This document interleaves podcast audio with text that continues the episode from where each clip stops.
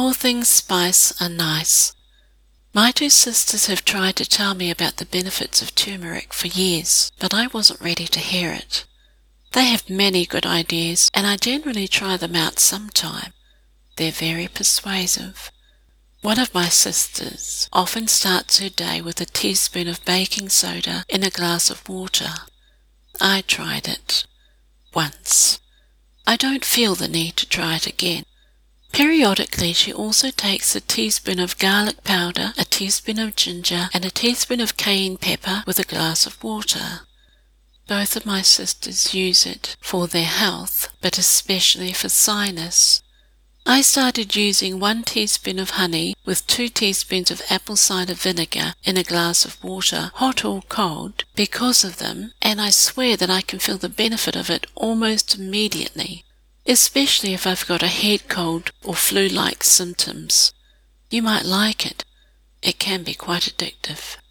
I also use apple cider vinegar with honey and virgin olive oil and grind sea salt and black peppercorns and cayenne pepper and any other spice that takes my fancy in a homemade salad dressing.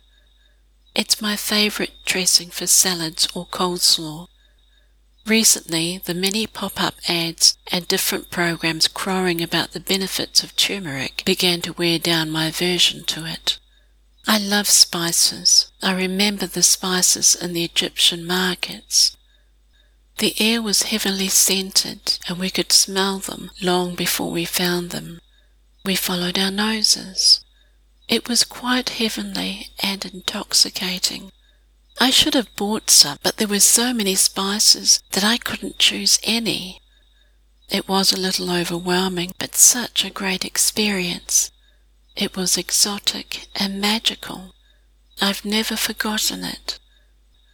I generally drink black coffee and have done for years, but I like a hot cup of full cream milk with honey or cocoa on cold days or in the evening. Full cream milk is only available by organic producers. My sister gets her milk from her goats. I tried a cup of milk tonight with one teaspoon of honey, two teaspoons of cocoa powder, one teaspoon of turmeric, half a teaspoon of paprika, half a teaspoon of sumac or sumac. It tasted exotic and yummy. I recommend it. It's not like I haven't had turmeric before, but when I read that one of the benefits was that it eats stored fat and especially belly fat, I began to consider it more seriously and sought for ways to include it in my diet at least twice a day.